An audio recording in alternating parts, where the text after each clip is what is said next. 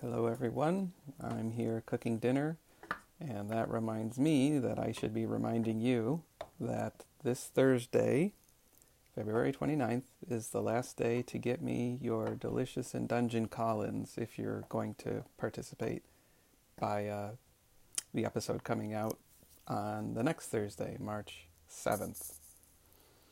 So just wanted to say that, but just to pad this out a little bit more, I I'm on the Mausritter Discord, and earlier there was an interesting conversation going on.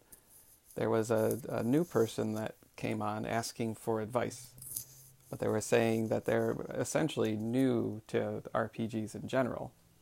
So I was quite surprised that somebody so new to RPGs would be joining a Mausritter Discord and seeking to run it and asking for tips to do so. So I, I just said, you know, hey, I'm surprised. What what brought you to Mausritter? Um, so this person had started out in 5e a little bit, but then their group of uh, longtime gamers switched over to other systems, one of them being Mausritter, and um, got them kind of interested in it. But then another person chi- uh, another person chimed in and basically said the same thing. They they were just in their game store and they saw the box set of Mausritter in there, and the the game store clerk came over and was singing its praises.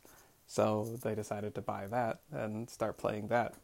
So one of the one of their first games that they're running for both in both cases will be Mausritter and I find that hopeful because it seems like uh, you know fifth edition Dungeons and Dragons is the big game. You know that it sucks everyone in, and everyone's playing that. And I'm not saying there's anything wrong with playing it. I'm not saying like it's a terrible, terrible game, but there are so many other great games out there that just don't get the highlight, that don't get the, the notice because of you know this big name brand game. You know, like when we search for something on the internet, we Google it. Uh, there's so many other search engines out there, but that doesn't matter. It's Google.